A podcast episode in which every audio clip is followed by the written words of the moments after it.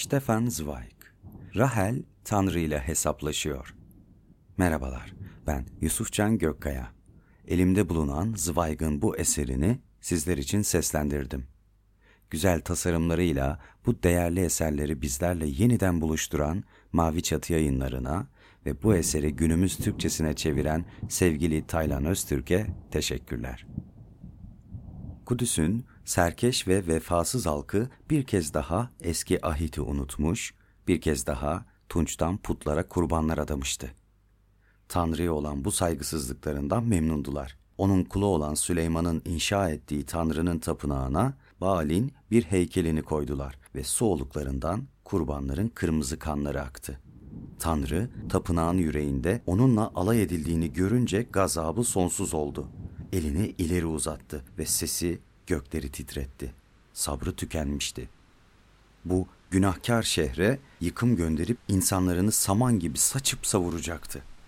Yıldırımları onun bu kararını dünyanın bir ucundan ötekine duyurmak için yeri göğü birbirine katıyordu.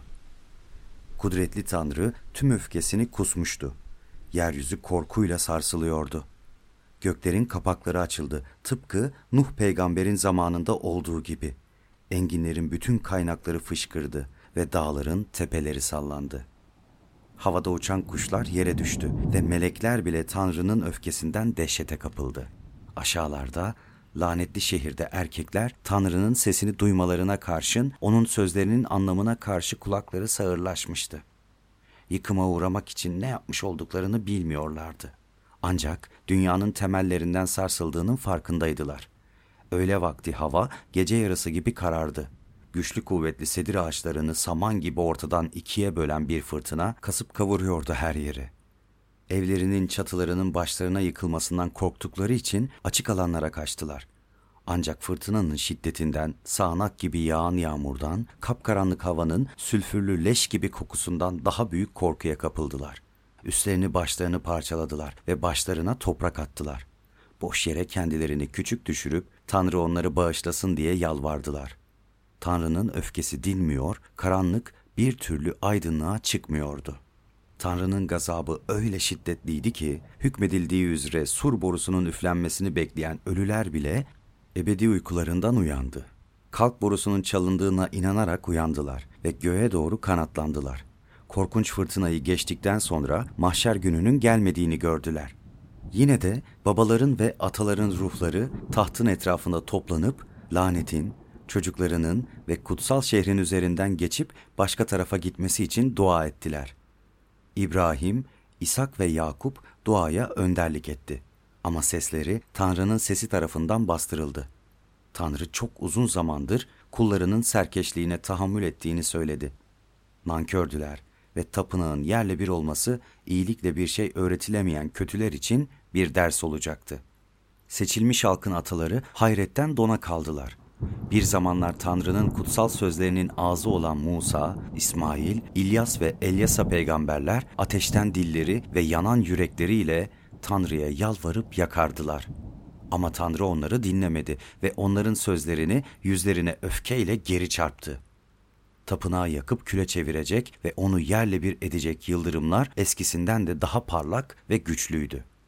Peygamberler ve alimler cesaretlerini kaybetti. Ruhları fırtınada otlar gibi sallandı.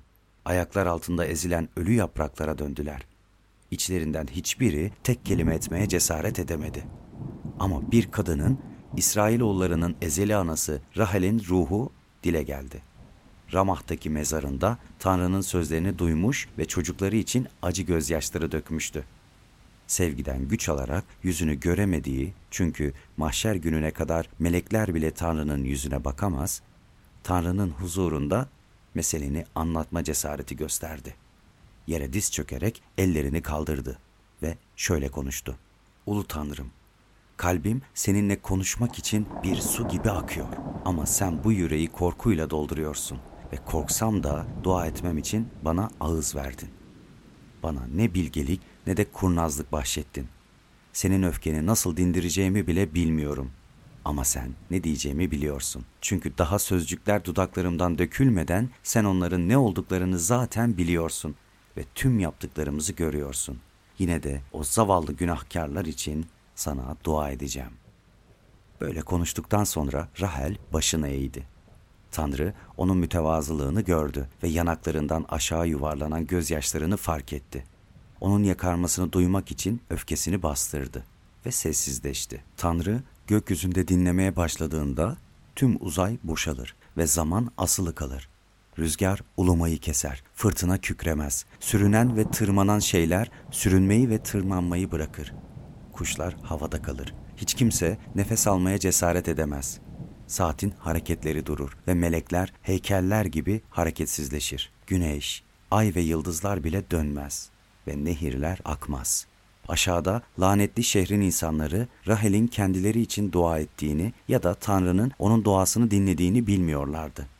Çünkü faniler göklerde olup bitenleri göremez. Tek bildikleri şey fırtınanın dinmiş olduğuydu. Ama cesaretlerini toplayıp göğe baktıklarında bir tabutun üzerine örtülmüş, siyah bir örtü gibi kara bulutların hala göğü kapladığını gördüler. Zifri karanlıkta hala korku içindeydiler. Bir kefen gibi onları sarmaya devam eden sessizlikte korkuları daha da artıyordu. Ama Tanrı'nın yakarışlarına kulak verdiğini gören Rahel cesaretini topladı. Başını kaldırdı ve konuşmaya devam etti. Her şeyi bilen Tanrım, Haran'da yaşadım. Doğulu halkın topraklarında babam, Laban'ın koyunlarına baktım. Bir sabah çoban kızlar olarak koyunları suya götürdük ama koyunun ağzındaki taşı kaldırmaya gücümüz yetmedi. O sırada bir genç ortaya çıktı, bir yabancı, yakışıklı bir adam bize yardım etmek için hemen atıldı ve taşı öyle kolayca kaldırdı ki onun gücüne hepimiz şaştık kaldık. Adı Yakup'tu ve babamın kız kardeşi Rebeka'nın oğluydu. Bize kim olduğunu söyleyince onu babam Laban'ın evine götürdüm. Kuyunun yanında birbirimizi gördükten sonra kalplerimiz birbiri için çarpmaya başladı. Gece onu düşünmekten uyuyamadım. Bunu söylemekten utanmıyorum. İçimizdeki tutku yanan çalı gibi alev alsa bile bu tür şeylerin olması Tanrı'nın iradesindendir. Senin buyruğunla bir kadın bir erkeğin sarılmasına özlem duyar, genç erkekler ve kızlar büyülenmiş gibi birbirine çekilirler. Bu tür şeyler olduğu için içimizdeki alevleri söndürmeye çalışmadık. Ama karşılaştığımız ilk gün Yakup'la ben birbirimize sadakat yemin ettik.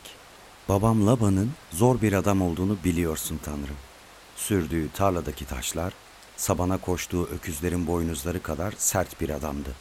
Yakup, beni babamdan istediğinde bu talibin kendi yeğeni olsa da azimli bir işçi olup olmadığını ve demirden bir sabra sahip olup olmadığını görmek istedi önce.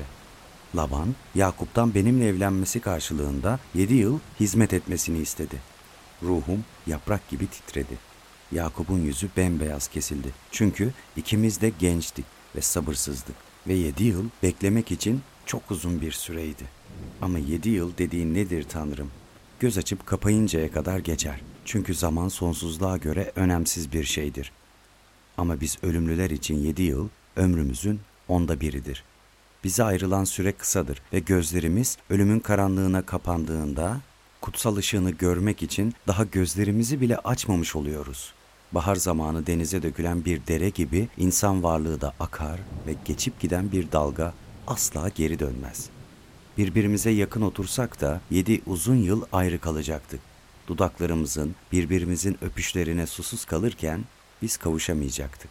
Yine de Yakup dayısının isteklerine boyun eğdi ve ben de babamın arzusuna itaat ettim. Yedi yıl sabırla, itaatkarlıkla beklemeye karar verdik çünkü birbirimizi seviyorduk. Ancak sen kullarını zorluklara karşı sabırlı kılarsın. Onların yüreklerine hırslar koyar, yaşamlarının kısalığı yüzünden içlerine türlü kederler salarsın. Kış günlerinin bitip bahara ulaşacağımızı, yaz zamanının ise kısa süreceğini biliriz. İşte bu yüzden gelip geçici sevinçlere kapılır ve her şeyden büyük zevk alma peşinde koşarız. Her geçen gün yaşlanan bizlerden, sızlanmadan beklememiz nasıl umulabilir ki? Elbette senin hükmünle yanıyoruz. Zaman sürekli bizi tüketip duruyor. Ölüm sürekli peşimizde olduğu için acele etmekte haksız olabilir miyiz? Yine de arzularımıza gem vurduk. Oysa her gün beklemek sanki bin yıl kadar uzundu. Nihayet yedi yıl bittiğinde geriye dönüp baktığımız zaman bize sanki bir gün geçmiş gibi geldi. İşte Tanrım, Yakup'u böyle bekledim ve Yakup da beni böyle sevdi.'' Yedi yıllık bekleyiş bitince sevinçle babam Laban'a koştum ve ona düğün çadırını hazırlamasını söyledim. Ama babam Laban sevincime buz gibi gözlerle baktı. Kaşları çatıldı ve bir süre hiç konuşmadı. En sonunda konuştu ve bana kız kardeşim Lea'yı çağırmamı söyledi. Bildiğin üzere tanrım, Lea benden iki yaş büyüktü ve zor bir kızdı. Bu yüzden hiçbir isteğini yoktu. O da bu sebeple sürekli üzülüyordu. Ancak onu canım gibi seviyordum çünkü çok şefkatli ve sevecendi. Ama babam Lea'yı çağırmamı söylediğinde aklıma aniden bir kurt düştü. Babam Yakup'la beni ayırmayı mı planlıyordu? Onların konuşmalarını dinlemek için çadırın iyice yakınına saklandım. Babam şunları söyledi. Lea, yeğenim Yakup, Rahel'le evlenmek için yedi yıl sadık bir şekilde bana hizmet etti.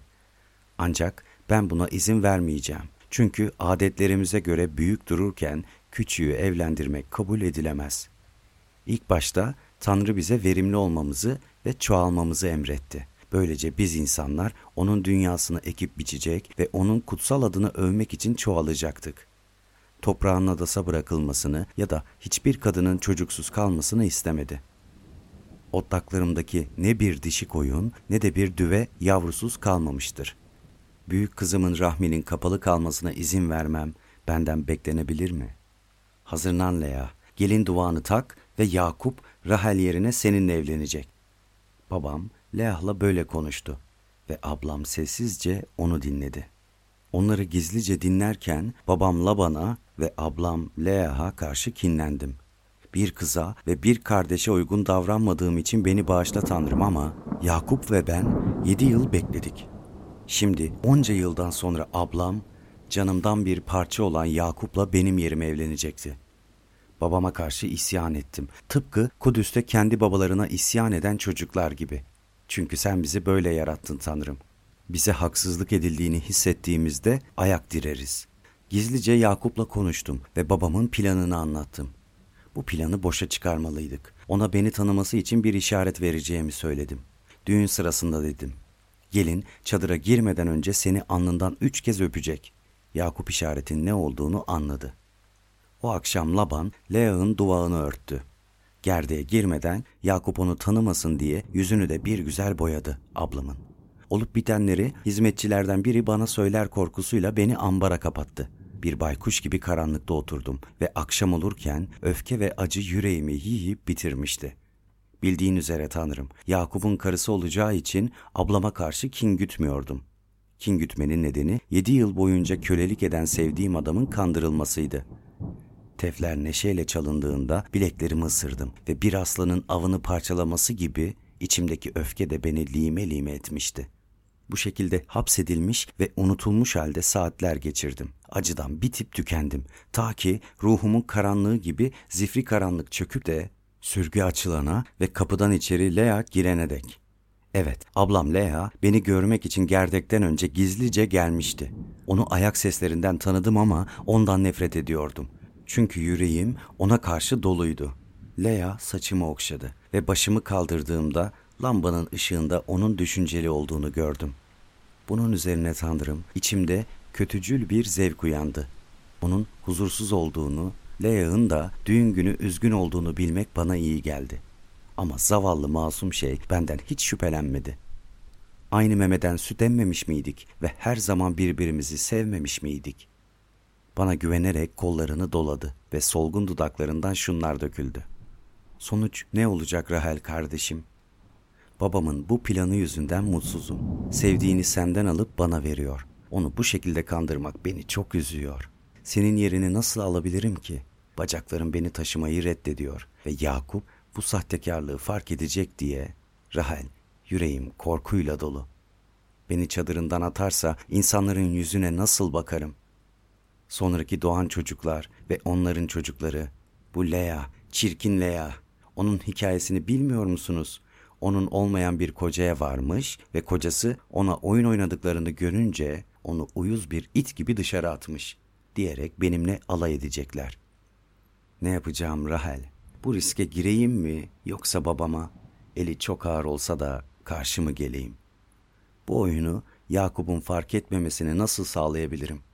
Öteki türlü utançtan insan içine çıkamam. Yardım et bana kardeşim. Sana bağışlaması bol Rabbim adına bana yardım etmen için yalvarıyorum. Tanrım, hala öfkeliydim ve ablamı ne kadar sevsem de içime giren şeytan yüzünden onun acı içinde olması beni mutlu ediyordu.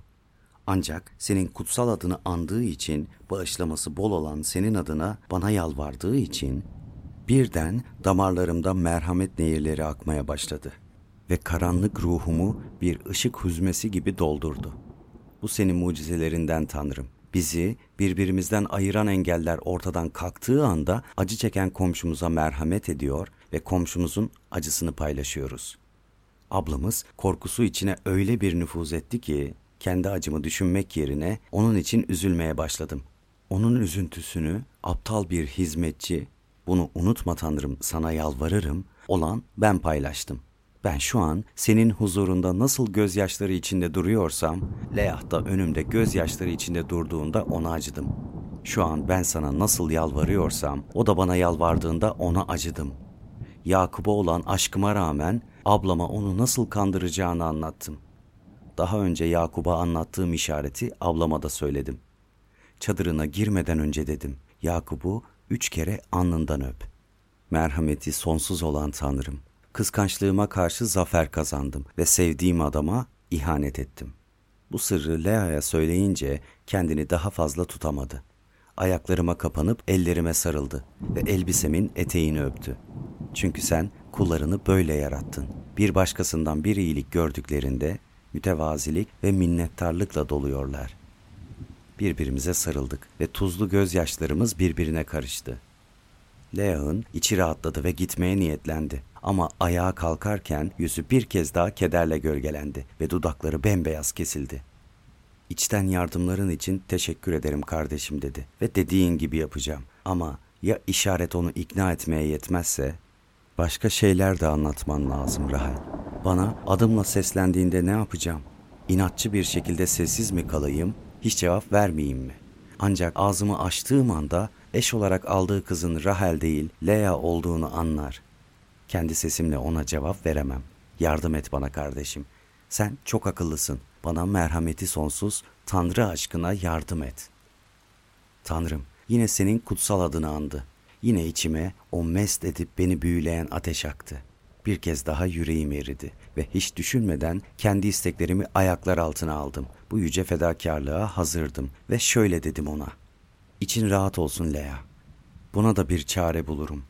Merhameti sonsuz Tanrı aşkına Yakup seni Lea olarak bilmeyecek. Ta ki seni bilip senin Rahel olduğuna inanana kadar. Planım şöyle. Yakup'un çadırına gizlice girip gerdek yatağının kenarında karanlıkta çömelirim. Seninle konuştuğunda ona ben cevap vereceğim. Böylece hiç şüphesi kalmayacak ama sana sarılıp senin rahmini dölleyecek. Bunu senin için yaparım Lea. Çünkü birbirimizi çocukluktan beridir seviyoruz ve merhameti sonsuz olan Tanrı aşkına yapacağım.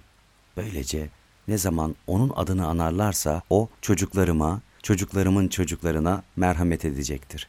Tanrım, Lea bana sarıldı ve beni ağzımdan öptü. Ayağa kalkan başka bir kadındı. Yeniden doğmuş bir kadındı. Onu gizleyen duvağın gerisinde rahatlamış olarak kendini Yakup'a vermeye gitti. Bana gelince her şeyi içime attım ve sevdiğim adamın ablamın rahmine gireceği yatağın yanına saklandım. Tefler bir kez daha çalındı. Müzisyenler yeni çifte çadıra kadar eşlik etti ve bir dakika sonra ikisi de çadırın önündeydi. Ama Yakup karısına dua etmek için duanı kaldırmadan önce ona söz verdiğim işareti bekleyerek durdu. Lea onu üç kez alnından öptü. İşareti alan Yakup sevinçle karısına sarıldı. Onu kollarına aldı ve yanına saklandığım yatağa taşıdı onu. Ancak Lea'nın önceden tahmin ettiği gibi Yakup ona kollarımdaki kişi gerçekten de Rahel mi diye sordu. O zaman Tanrım, her şeyi bilen ve gören Tanrım, bu sözleri söylemek benim için ne kadar da zordu. Evet, benim Yakup, canım kocam diye fısıldadım. Sesimi tanıyan ve yedi yıldır beni bekleyen Yakup ablam Leah'a sahip oldu. Gençliğinin baharında bir adamın tüm coşkusu ve şiddetiyle. Tırpanın çimeni kesmesi gibi karanlıkta her şeyi gören Tanrım. Onların hemen yanında dururken Yakup'un benim bunca zamandır bu an için yanıp tutuşan benim yerime ablamın içine girmesini dinlerken ne kadar içler acısı bir halde olduğumu gördüm. Her yerde hazır ve nazır olan Tanrım, o unutulmaz gece benim olması gereken ama benim olmayan kocamın ablama sahip olmasını yedi saat boyunca acı içinde dinlediğimde sana dua etmiştim. Yedi saat, yedi bin yıl nefesimi tutarak bağırmamak için kendimle mücadele ederek yatağın yanında oturdum. Tıpkı daha sonra Yakup'un şafak sökene kadar o melekle mücadele edeceği gibi.'' Bu yedi saat Yakup'un yedi yıl beklemesinden bile çok daha fazla uzun geldi bana. Buna bu bitmek bilmeyen geceye dayanmadım mı?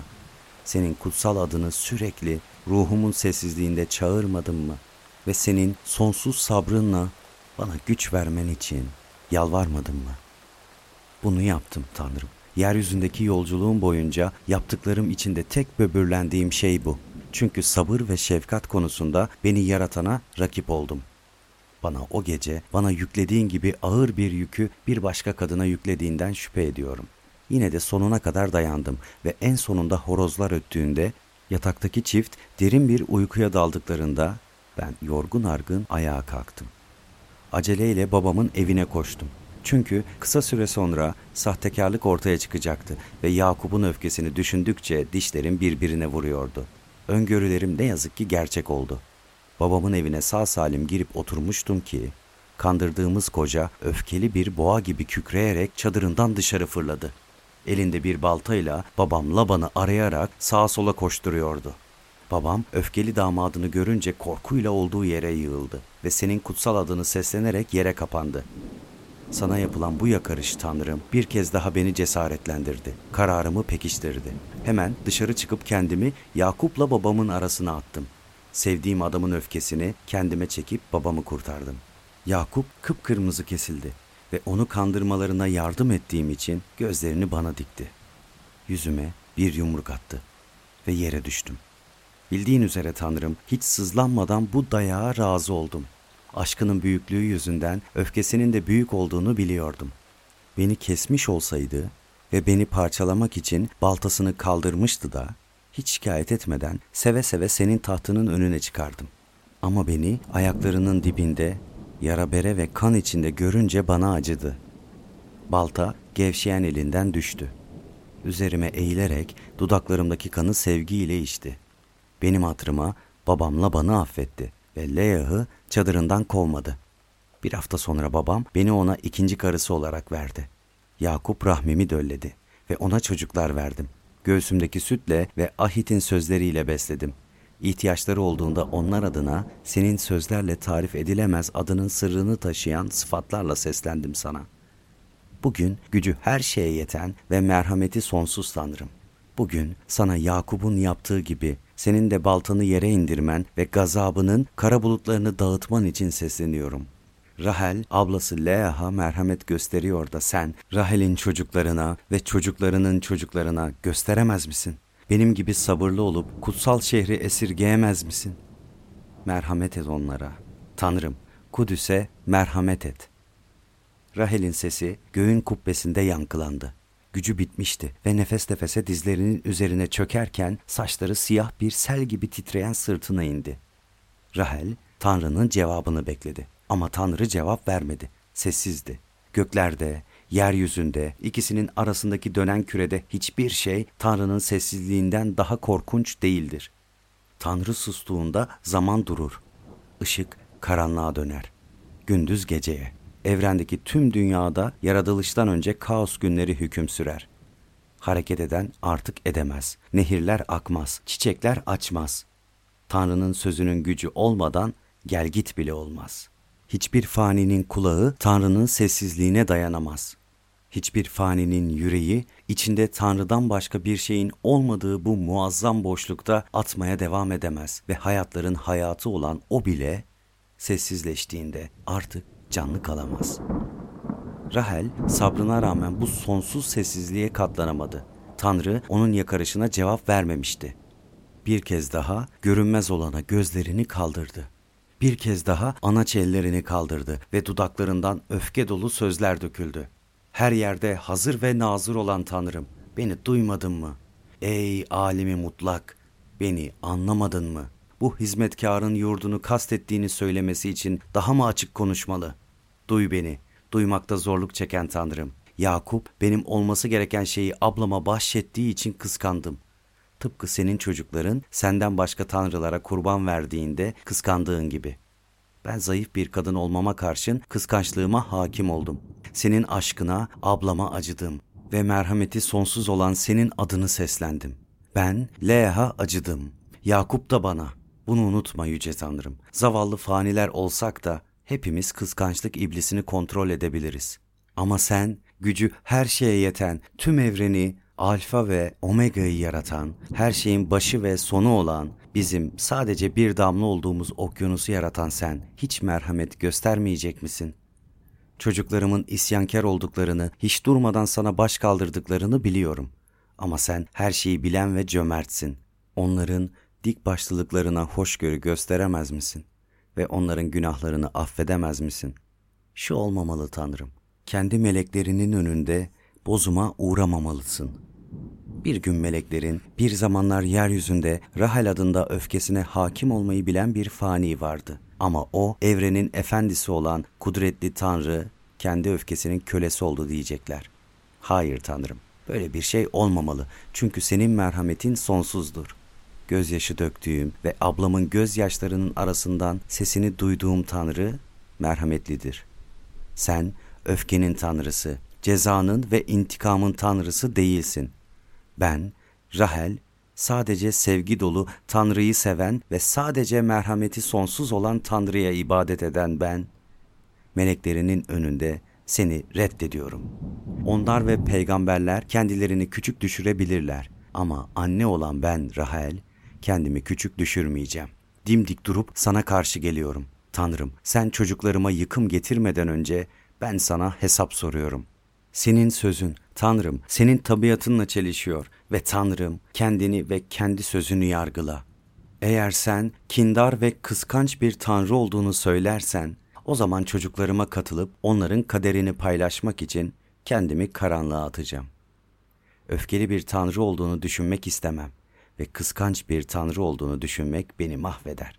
Ama merhametli bir tanrıysan, sevdiğim ve öğretilerine sadık kalıp onun rehberliğinden ayrılmadığım tanrıysa bana kendini o ışık içinde göster. Şefkatli ol. Çocuklarıma acı. Kudüs'e merhamet et. Rahel sözleri bittiğinde yeniden güçsüz düştü. Kutsalların kutsalının cevabını bekledi. Göz kapakları ölülerinki gibi kapalıydı. Atalar ve peygamberler korkuyla geri çekildi. Tanrı'ya hesap sorduğu için Rahel'in saygısızlık eden ruhunun cezalandırılacağından eminlerdi.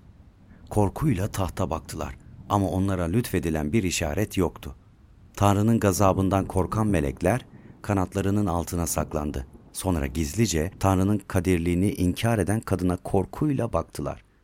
Ve Rahel'in alnında bir ışığın parladığını gördüler. Sanki ışık içinden çıkıyor gibiydi ve yanaklarındaki gözyaşları şafağın kızıllığında çiğ taneleri gibi parlıyordu. Ne oluyordu? Melekler anladı. Tanrı, Rahel'e sevgi dolu cemalini gösteriyordu.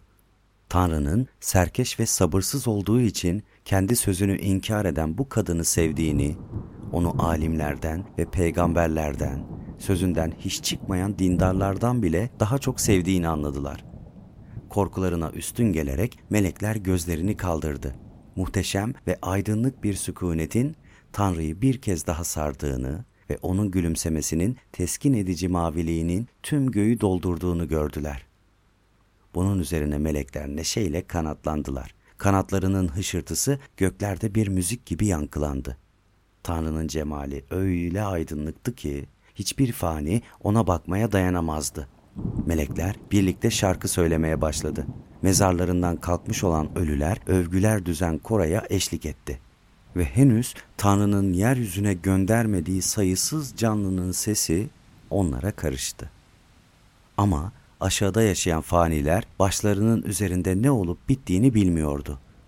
Örtülerine sarınarak yüzlerini kederle kapkara gökyüzüne dikmişlerdi.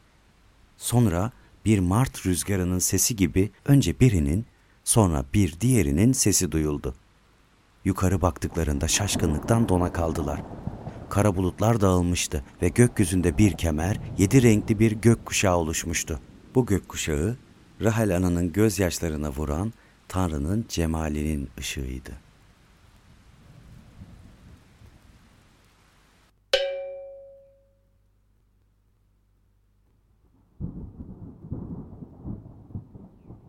Ölü Kafası 1899 sonbaharında herkesin ölü kafası diye bildiği o iğrenç yaratık Ruzena Setlak'ın bir çocuk doğurduğuna dair inanılmaz ve imkansız bir haber Güney Bohemya'daki Dobitzan adlı küçük bir kasabada tuhaf bir şenliğe neden oldu. Kadının korkutucu ve hatta tiksindirici çirkin görünüşü alay konusu olmakla birlikte nefretten çok acımaya neden oluyordu. Ama en yaratıcı soytarı bile onun asla kapağını bulamayan yıpranmış, çekici bir tarafı olmayan bir tencere olduğunu söylemeye asla cesaret edemezdi. Ancak genç bir avcı bunun kesinlikle bir mucize olduğunu doğrulamıştı. Hem de en tatsız şekilde meydana gelen bir mucize. Avcı, Ruzene Setlak'ın yaşadığı ormanın en ücra köşesinde bebeği görmüştü. Bebek annesinin memesini neşeyle emiyordu. Bu inanılmaz öyküyü duyan hizmetçiler bu haberi sepetleriyle birlikte tüm dükkanlara, hanlara ve Dobitza'nın evlerine götürmek için telaşla koşturdu. O kurşuni Ekim akşamında tek konuşulan konu o beklenmedik bebek ve onun babasının kim olabileceğiydi. Müdavim masalarında içen açık sözlü adamlar imalı bir şekilde birbirlerinin böğürlerine dokunuyor, birbirlerini bu iğrenç ünle itham ederken kahkahadan kırılıyordu. Oldukça fazla tıbbi bilgiye sahip olan eczacı, bu şehvet dolu olayı öyle gerçekçi detaylarla anlatıyordu ki, herkes kendine gelmek için ard arda içtiklerini mideye indiriyordu. 28 yıllık yaşamında bahtsız Ruzena ilk defa hemşerilerine şaka yapmak için hoş ve bolca malzeme sunmuştu. Elbette doğanın kendisi uzun zaman önce bu zavallı yaratığa gaddar ve söküp atılamaz bir şaka yapmıştı. Frengili bir biracı olan babası Ruzena hala annesinin rahmindeyken onun burnunu sıkmıştı ve üzerine yapışan bu gülünç lakapla dünyaya gelmişti. 40 yılda birçok tuhaf ve çirkin bebek dünyaya getirtmiş olan ebe yeni doğmuş bebeğe bakmış, telaşla haş çıkarıp kendini kaybederek ölü kafası diye haykırmıştı. Burun kemerinin normalde net ve belirgin bir şekilde yükseldiği, gözleri koruyup dudaklara gölge verdiği, insan yüzündeki ışık ve gölgeyi ayırdığı yerde derin bir boşluk, bir hiçlik vardı bu bebekte. Sadece iki nefes alma deliği, kurşun yarası gibi kapkara ve etin pembe yüzeyinde sarsıcı bir boşluk mevcuttu. Uzun süre kimsenin bakamadığı bu görüntü insanlara bir kuru kafayı anımsatıyordu. Kemikli bir alın ve beyaz dişler arasında uzanan benzer şekilde canavarca ve rahatsız edici bir boşluk. Ebe ilk şoku atlattıktan sonra bebeği kontrol etti ve bunun dışında küçük kızın tüm uzuvlarının yerinde ve sağlıklı olduğunu gördü. Zavallı bebeğin diğer bebeklere benzemesi için gereken tek şey birkaç santim kemik, kıkırdak ve küçük bir parça etti. Ama doğa bizi kanunlarının düzenliliğine öyle bir alıştırmıştı ki aşina olduğumuz uyumdan en ufacık bir sapma bile tiksindirici ve korkutucu görünüyor. Yaratıcının her bir hatası zavallı yaratıktan nefret etmemize neden oluyor. Hiçbir çaresinin olmadığı bir adaletsizlik. Sonuç olarak ihmalkar yaratıcıya değil ama onun yarattığı masum şeye karşı tiksinti duyuyoruz. Her sakat ve kusurlu yaratığın kaderi sadece ona eziyet eden şeyden korkunç şekilde acı çekmek değildir. Aynı zamanda normal şekilde olanların saklama gereği duymadığı rahatsızlıktan da azap duyarlar. Şaşı bir göz, çarpık bir dudak, yarık bir damak doğanın hatalarıdır ve bir insanın sonsuz eziyeti bir ruhun kaçamayacağı bir acı haline gelir. Öyle korkunç bir acıdır ki bu, acı çeken kişi yeryüzü dediğimiz yıldızlarla çevrili yerde bunun adil olduğuna inanmakta zorluk çeker. Ruzena Sedlak bir çocukken utanç içinde ölü kafası olarak bilinmesinin bir nedeni olduğunu öğrendi. Konuşmayı öğrendiğinde ise birkaç santimlik kemik eksikliği yüzünden diğer insanların neşeli dostluklarından acımasızca uzaklaştırılarak cezalandırıldığı her saniye kendisine hatırlatıldı. Hamile kadınlar sokakta gördüklerinde hemen arkalarını dönerdi. Pazarda satmak için civar köylerden yumurtalarını getiren çiftçi kadınlar onu görünce haş çıkarırdı. Çünkü bu zavallı kadınlar şeytanın bizzat kendisinin çocuğunun burnunu sıktığını düşünmekten kendilerini alamazdı. Daha nazik görünenler ve onunla konuşanlar bile Ruzena ile konuşurken bakışlarını aşağı eğerdi. Ruzena bir insanın göz bebeklerini net ve yakından gördüğünü hiç hatırlamıyordu.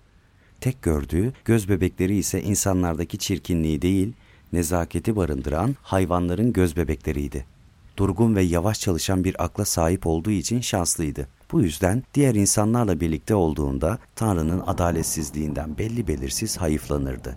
İnsanlara nefret etmeye gücü yoktu ya da onları sevme isteği. Ona yabancı olan tüm kasabayla çok ilgili değildi. Nazik peder Nosal ona güzel bir söz söylediğinde ve ormanda bir av kulübesinde temizlikçi olarak iş bulduğu için mutluydu. Kulübe kasabadan 8 saat yürüme mesafesindeydi ve her türlü insan temasından çok uzaktı. Dobitsan'dan Schwarzenberg ormanlarına kadar uzanan muazzam arazinin ortasında Kont, misafirleri için yabancı tarzda kütükten bir kulübe inşa ettirmişti ve sonbaharda geldikleri o birkaç hafta dışında kulübe her zaman boştu. Ruzena Setlak oraya bekçi olarak yerleştirilmiş ve zemin katta bir oda verilmişti. Görevi avcı kulübesiyle ilgilenmek, sert kış zamanlarında geyikleri ve küçük av hayvanlarını beslemekti. Diğer zamanları tamamen ona aitti. Keçi, tavşan, tavuk ve diğer küçük kümes hayvanlarını yetiştiriyor, bir sebze bahçesi ekiyor ve yumurta, tavuk ve civcivlerinden biraz para kazanıyordu. Sekiz yıldır ormanda yaşıyordu ve canından çok sevdiği hayvanlar ona insanları tamamen unutturmuştu. İnsanlar da onu unutmuştu elbette. Ancak mucize eseri bir erkek türü, kör ya da sarhoş biri, hiç kimse bu sapkınlığı başka türlü açıklayamıyordu, ölü kafasını hamile bırakmış, yıllar sonra Tanrı'nın unuttuğu bu yaratığı Dobitzan halkının yeniden eğlencesi haline getirmişti. Bu habere kasabada sadece bir adam gülmüyordu. Aksine öfkeyle humurdanıyordu. Bu adam belediye başkanıydı. Doğa arada sırada yavrularına gaddar olsa ve Tanrı yarattıklarından birini unutsa bile bir memur şayet herhangi bir insanı unutursa iyi bir memur olmaz ve iyi tutulmuş kayıtlar da asla ihmal olmamalıdır. Beş aylık ve hala kaydı yapılmamış isimsiz bir çocuk yüzünden belediye başkanı asıl mesleği fırıncılıktı, büyük bir öfkeyle homurdanıyordu. Pederin de canı sıkkındı. Henüz vaftiz edilmemiş beş aylık bir bebek. Bu kafelikten başka bir şey değildi. Birisi dünyevi, diğeri uhrevi işlerin temsilcisi olan bu iki adam uzun uzun tartıştıktan sonra kasaba katibi Vondrak, Ruzana Setlak'a vatandaşlık görevini hatırlatması için ormana gönderildi. Ruzena ilk başta çocuğun kendisinin olduğunu, başkasını ilgilendirmediğini ve hatta Tanrı'yı ya da şeytanı bile ilgilendirmediğini söyledi.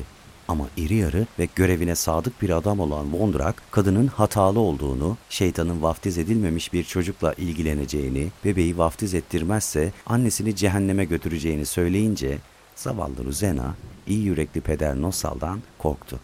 Ve ertesi pazar bebeği mavi pamuklu bir beze sarıp kuzu kuzu kasabaya götürdü. Meraklı dalgacıları uzak tutmak için vaftiz sabah erkenden yapıldı.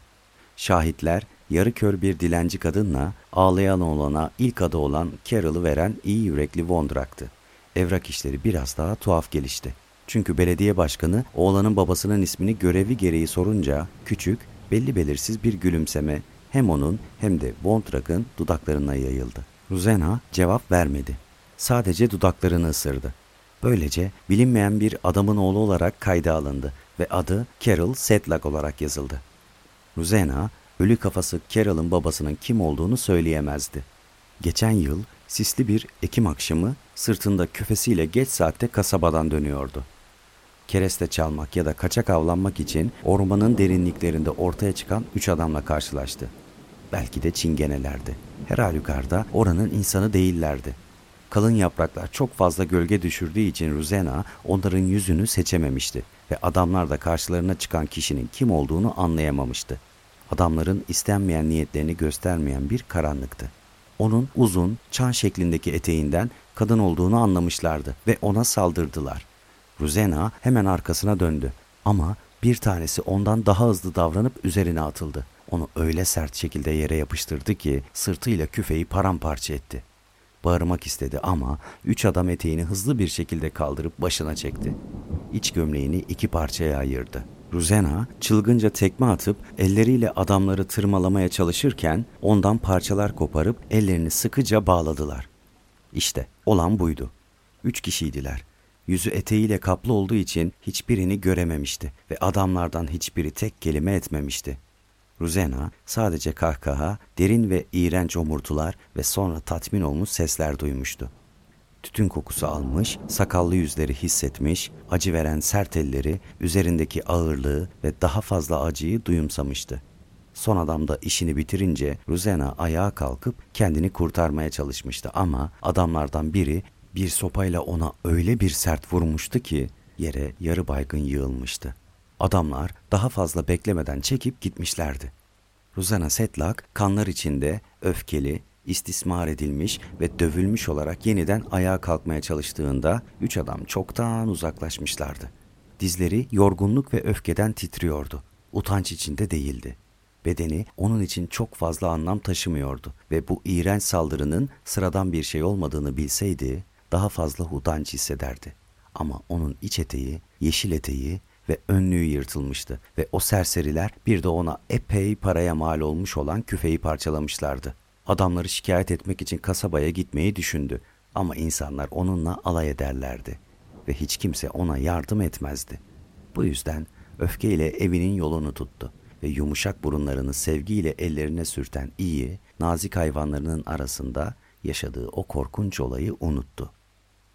Aylar sonra korku içinde bir anne olacağını anladı. İstenmeyen bu bebekten kurtulmaya karar verdi. Dünyaya kendisi gibi bir canavar daha getirmek istemiyordu. Hiçbir masum çocuk onun çektiği gibi acı çekmemeliydi. Onu hemen öldürmeli, ondan kurtulmalı ve gömmeliydi. Sonraki haftalarda kimse durumunu görmesin diye kasabaya gitmekten kaçındı ve hamileliği ilerledikçe gübre yığınının yanında derin bir çukur kazdı. Doğar doğmaz çocuğu oraya gömmeyi düşündü. Kim bilecekti ki? Buralara kimse gelmezdi. Bir Mayıs gecesi sancısı öyle aniden ve şiddetli bir şekilde başladı ki yerde kıvranmaya, sanki sıcak pençeler içini parçalıyor gibi inlemeye başladı. Ve bir ışık bulmak için hiç zaman yoktu. Kanayana kadar dudaklarını ısırdı.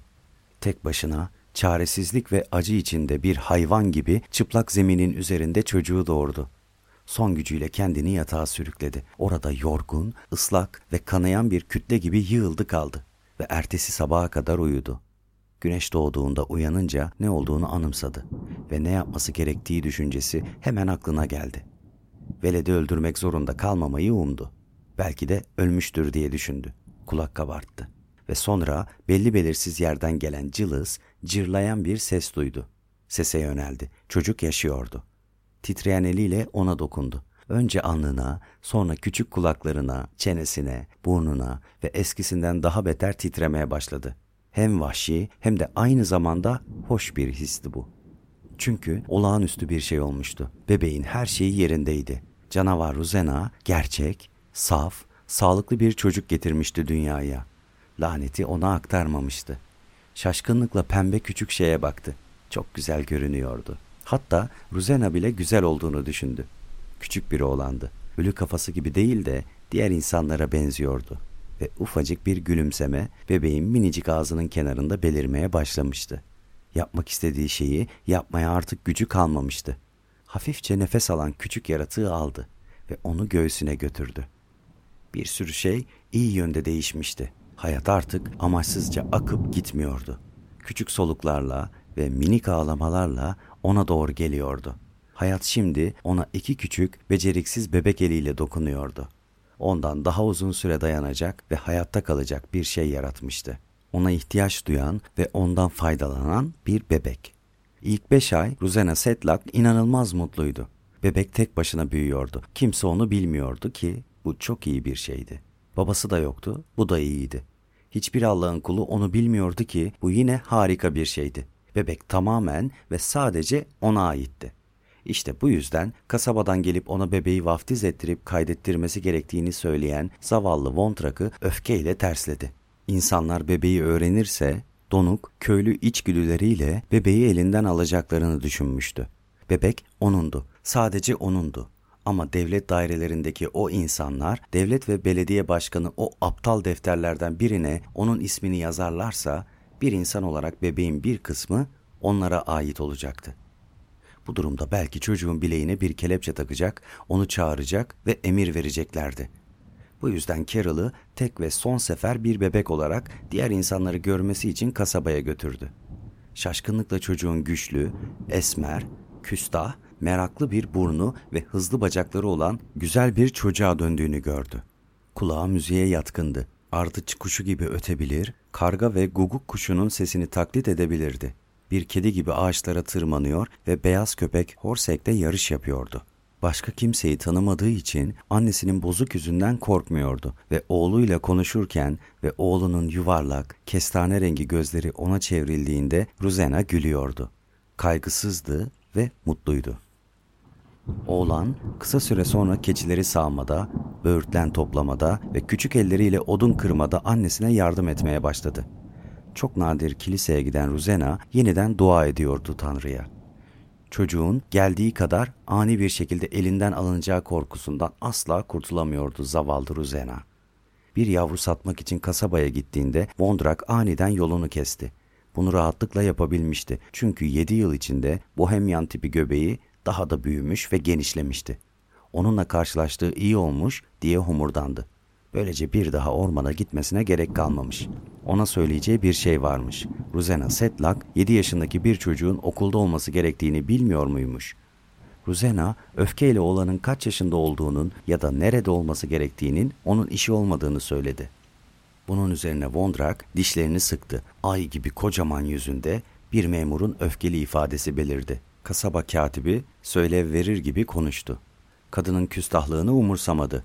İlkokula gitme yasasını hiç duymamış mıydı? İki yıl önce neden o pahalı okul binasının yapıldığını bilmiyor muydu? Hemen belediye başkanına gitmeliydi. İmparatorluk topraklarında bir Hristiyan çocuğun tarladaki hayvanlar gibi büyümesine izin verilemeyeceğini hemencecik anlatırdı. Bu iş hoşuna gitmediyse onun için hapishanede bir hücre vardı ve çocuk elinden alınır bir yetimhaneye verilirdi. Bu son gözdağı Ruzena'nın rengini küle çevirdi. Okul olayını uzun zaman önce düşünmüştü ama insanların her zaman onları unutacaklarını umut etmişti. Tüm bunların nedeni belediye başkanının ofisindeki o lanet defterdi. İsmi oraya yazılan kişi artık kendi sahibi değildi ve çocuğunu ondan almaya hazır bekliyorlardı. Güçlü bacakları olsa da Carol okula gitmek için 8 saat yürüyemezdi. O halde Ruzena kasabada mı yaşayacaktı? Nihayet yeniden Peder yardımına geldi. Hafta içi olan onunla kalacaktı ve her cumartesi, pazar ve tatillerde evine gidebilirdi. Hizmetçisi Carol'a çok iyi bakardı. Ruzena, Peder Nosal'ın haklı olduğunu gösterecek şekilde candan konuşan nazik, tombul kadına öfkeyle baktı. Hizmetçi kadına içinden vurmak geliyordu. Çünkü Carol'la ondan daha fazla vakit geçirecekti. Ama Peder Nosal'dan çekiniyordu. Kabul etmekten başka yapabileceği hiçbir şey yoktu. Ancak yüzü kireç gibi bembeyazdı ve nefret içinde o korkunç delikler bozuk yüzünde öyle kapkaranlık göründüler ki hizmetçi kadın mutfağa giderken sanki şeytanı görmüş gibi telaşla haş çıkardı. Daha sonra Ruzena sık sık kasabaya indi. Köşeden Carol'ını görmek ve onunla gurur duymak için bütün gece sekiz saat yürüyordu. Güzel, temiz giysiler içinde tahtasından süngeri sallanarak diğer çocuklarla birlikte okula gitmesini izliyordu güçlü, canlı ve diğer çocuklardan daha güzeldi. Hiçbir yeri herkesin çekindiği annesine benzemiyordu. Onu görmek için 8 saat kasabaya yürüyor ve sonra gerisin geri 8 saat daha yürüyordu. Gelirken yumurta ve yağ getiriyor, daha çok çalışıyor ve oğlunun yeni kıyafetlerinin parasını ödeyebilmek için daha fazla iş yapıyordu. Ve şimdi ilk defa pazar günlerinin insanlık için tanrı vergisi bir gün olduğunu anlıyordu.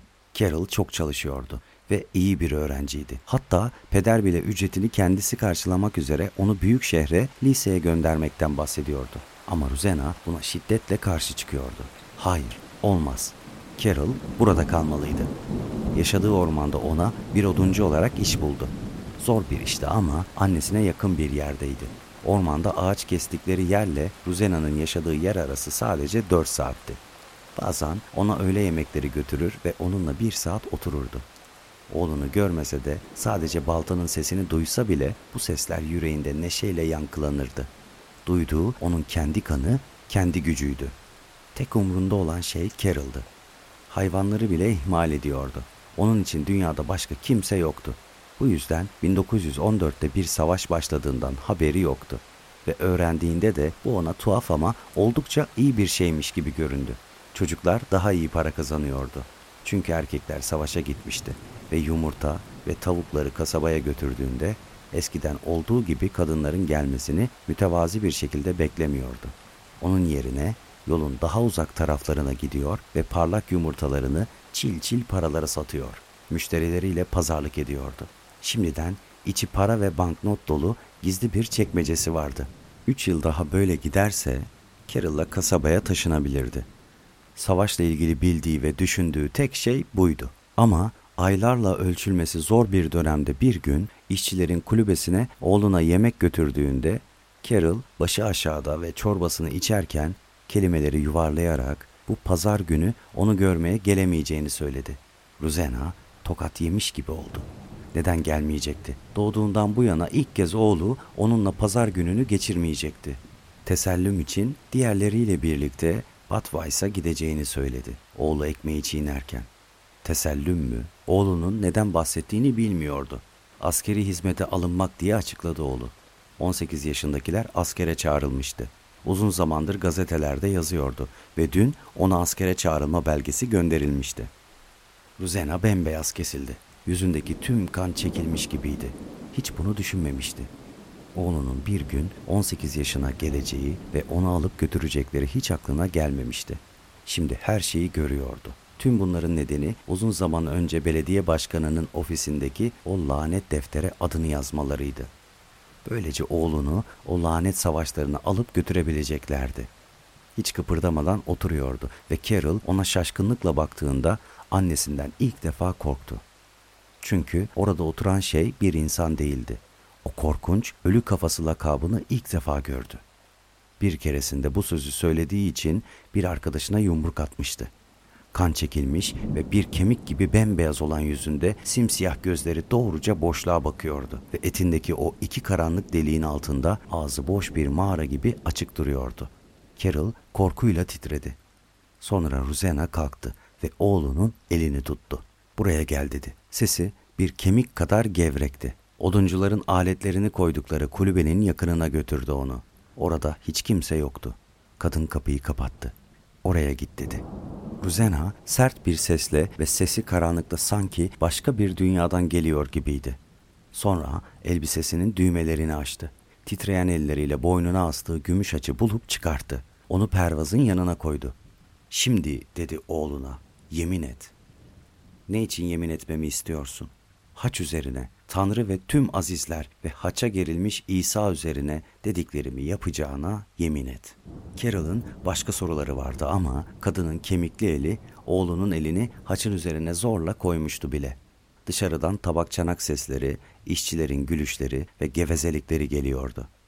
Dışarıda bir yerde bir çekirge çimenlerde ötüyordu ama kulübenin içi tamamen sessizdi. Sadece kadının kuru kafayı benzeyen başı gölgelerin arasında kötücül bir şekilde parlıyordu. Kadının bu hali oğlanı korkutmuştu ama yemin etti Carol. Ruzena rahat bir nefes aldı ve haçı yerine taktı. Bana itaat etmek için çarmıha gerilmiş İsa üzerine yemin ettin. O lanet savaşa gitmeyeceksin. Viyana'da başkalarını bulsunlar, seni değil. Ama ya beni aramaya gelirlerse Ruzena yeniden tiz, kötücül bir kahkaha attı. O eşekler seni asla bulamayacak. Seni aramaya gelirlerse benimle ormana gelirsin. Şimdi git ve herkese elinde kağıtla pazar günü Batweiss'a gideceğini ve savaşa katılacağını söyle. Carol boyun eğdi. Annesinin her şeyle başa çıkabilen o inatçı mizacını almıştı ve cumartesi gecesi kulübeden gizlice ormana kaçtı. Annesi kıyafetlerini parça parça çoktan evine götürmüştü ve oğluna tavan arasında bir oda gösterdi. Gün içinde orada kalmalısın dedi oğluna. Geceleri çıkabilirsin dedi.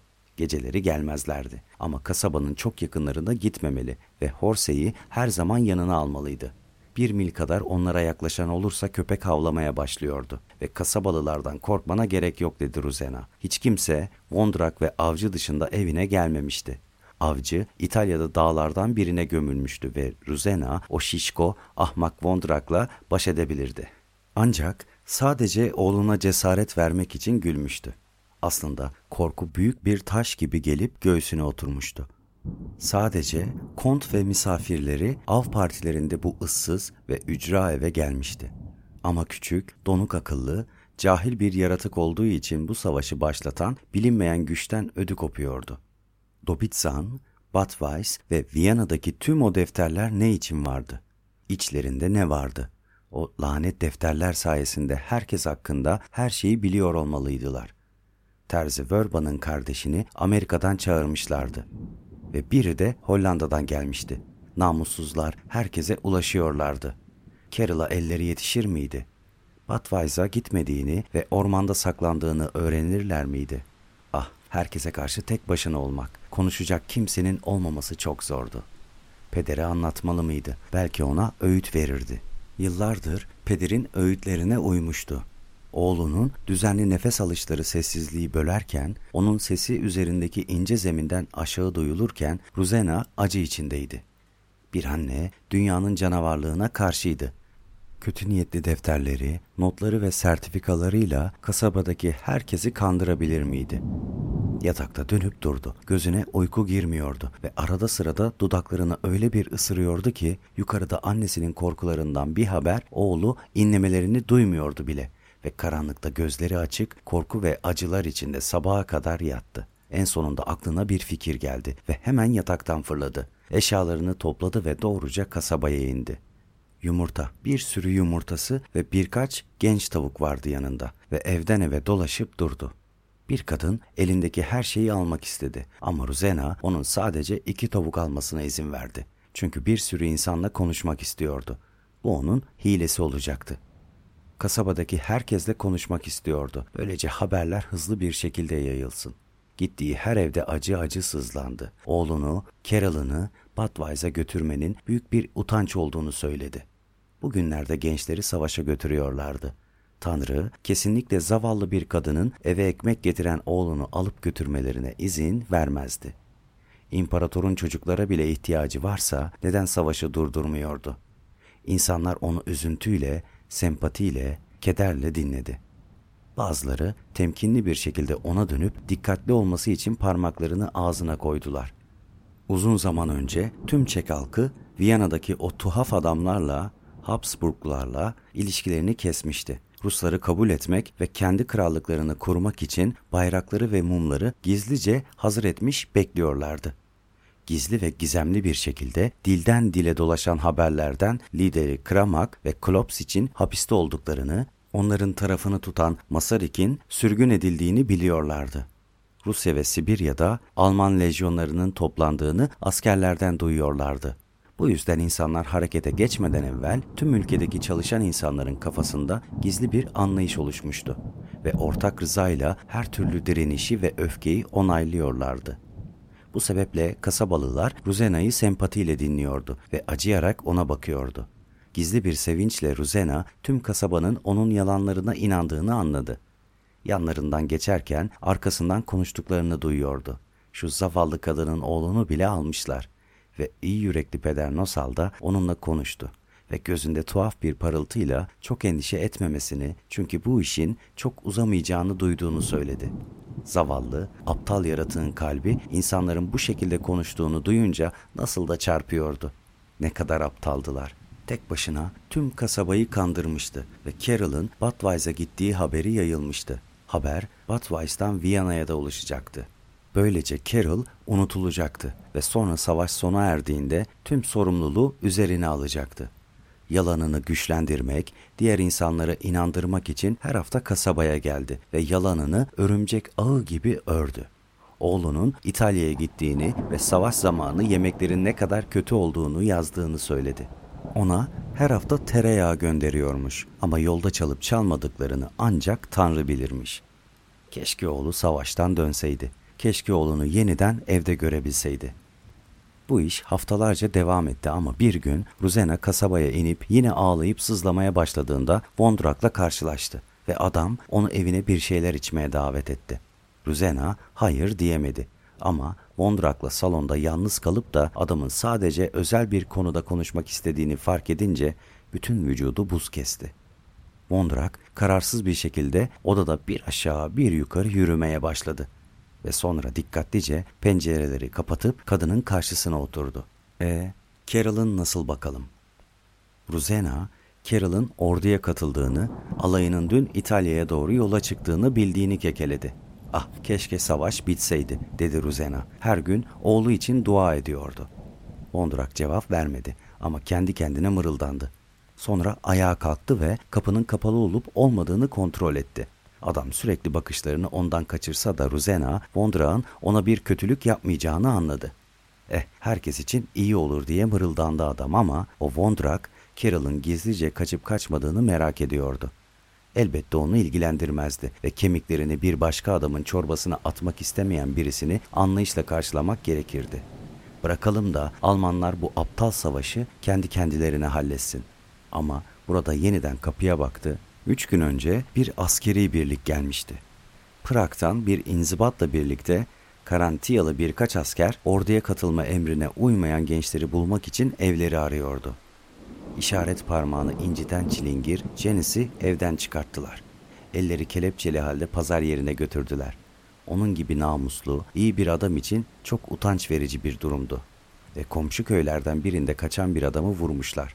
Ne kadar da şok edici değil mi? Henüz arama çalışmaları bitmedi dedi Vondrak. Budweis'dan ya da Prag'dan yahut da bir yerden bir liste vardı ellerinde. Orduya katılmayanlarının isimlerinin olduğu bir liste. Resmi görevli olduğu için dudakları mühürlüydü ama belki de bir sürü erkeğin adının o listede olmaması gerekirdi. Konuşurken Ruzena'ya bakmıyordu ama piposundan tavana yükselen duman halkalarını büyük bir merakla takip ediyordu bakışlarıyla. Sonra ayağa kalktı ve sakin bir şekilde ama Carol'ın gerçekten orduya katıldıysa hiçbir sıkıntı olmayacaktır ve her şey yoluna girecektir dedi. Ruzena taş kesilmiş bir halde koltukta oturuyordu. Her şey bitmişti. Hilesi bir işe yaramamıştı. Oyununu ortaya çıkarmışlardı.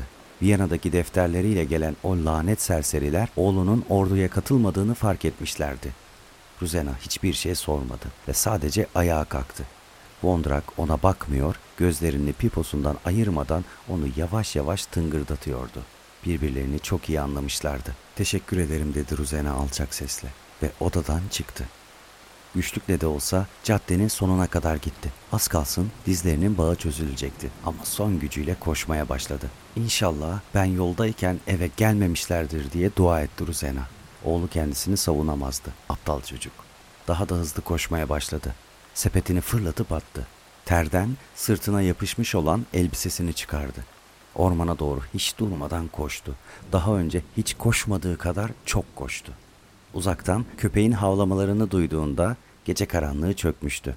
Akıllı köpek orsek diye düşündü. Bizi önceden uyarıyor. Her yer sessizdi. Tanrı'ya şükürler olsun zamanında eve gelmişti. Kilisede dua edeceğim dedi nefes nefese ve yorgunluktan ölmek üzereydi. İki kez, üç kez dua edeceğim ve mum yakacağım dedi. Bir sürü mum yakacağım, ölene kadar. Sonra sessizce eve girdi. Nefesini tuttu ve dinledi. Uyuyan oğlunun düzenli nefes alışverişlerini duyunca tir tir titreyen bedenine yeniden kanın güçlü bir şekilde aktığını duyumsadı. Oğlu onun bedeninden çıkan çocuğu güvendeydi. Tavan arasının merdivenlerini çıktı. Titreyen elinde bir mum taşıyordu. Carol uyuyordu. Derin bir uykudaydı. Kalın, yoğun kahverengi saçları ıslanmış, alnına yapışmıştı. Geniş, güzel, erkeksi ağzı sağlam, güçlü dişlerini göstererek açık duruyordu. Mum ışığı yumuşacık, hafifçe oğlanın umursamaz, çocuksu yüzündeki aydınlık ve gölge yerlerin üzerinde titreşiyordu. Oğlunun ne kadar yakışıklı, ne kadar genç olduğunu gördü. Çıplak, battaniyenin üzerinde çaprazlamasına duran kollarındaki kasları beyaz kökler gibi görünüyordu ve omuzları beyaz mermerden yapılmış gibiydi. Geniş, güçlü ve sağlamdı. Kendi etinden yarattığı oğlunda onlarca yıl sürecek bir güç vardı. Bedeni tahayyül edilemez bir yaşam zenginliğine sahipti ve yeni yeni erkekliğe adım atıyordu. Aptal bir kağıt parçasına oğlunu Viyana için mi feda edecekti? İçgüdüsel olarak keskin bir kahkaha attı. Carol korkuyla uyandı ve ışığa doğru aptal gibi bakarak silkindi. Annesini görünce o da candan, çocuksu, bohemyalı gülüşüyle güldü. Ne oldu diye sordu esneyip parmaklarını çıtlatırken. Sabah mı oldu? Ama Ruzena onu kendine gelsin diye sarstı. Hemen yataktan çıkmalısın dedi. Hemen evden çıkmalısın. Sonraki birkaç gün içinde ormanın derinliklerinde kalacak bir yer ayarlayacaktı. Ve onun için bir hafta gelmese bile asla yerinden ayrılmamalıydı. Sonra Ruzena bir bohçaya saman doldurdu. Sırtına aldı ve 15 dakika boyunca ormanın en yoğun, en geçilmez kısmına bir zamanlar küçük bir avcı kulübesinin yapıldığı yere doğru gizli bir patikadan yürüdüler. Burada kalmalısın dedi. Gündüz ortaya çıkmamalısın ama geceleri yürüyüşe çıkabilirsin. Ona yiyecek getirecekti. Bundan hiç şüphesi olmamalıydı. Carol her zamanki gibi itaat etti. Ne olduğunu bilmiyordu ama boyun eğdi annesine. Gün içinde ona yiyecek ve tütün getirecekti annesi. Sonra içi rahatlamış şekilde oradan uzaklaştı Ruzena. Tanrı'ya şükürler olsun ki oğlunu kurtarmıştı. Evde oğluna ait tüm izleri temizledi. Artık askerler gelebilirdi. Ve geldiler de. Büyük bir birlik geldi. İşlerini biliyorlardı. Nasıl yapacaklarında uzmanlardı. Vondrak, Ruzena'yı uyarmakla iyi etmişti. Sabahın beşinde yatağa gireli daha iki saat olmuştu ki askerler bütün gece yürümüş olmalıydılar. Köpek havlamaya başladı. Ruzena kalbi küt küt atarak yatakta uzandı. Buradaydılar. Düşman gelmişti. Aşağıdan sert bir ses kapıyı açın diye bağırdığında bile yerinden kımıldamadı. Yavaş yavaş kapıya gitti. Sanki derin bir uykudan kaldırılmış gibi kısıtlı bir şekilde yüksek sesle söyleniyordu. Aklı yavaş olabilirdi ama kurnazlık onun doğasında vardı. Esnedi. Yüksek sesle esnedi. Sonra kapıyı açtı.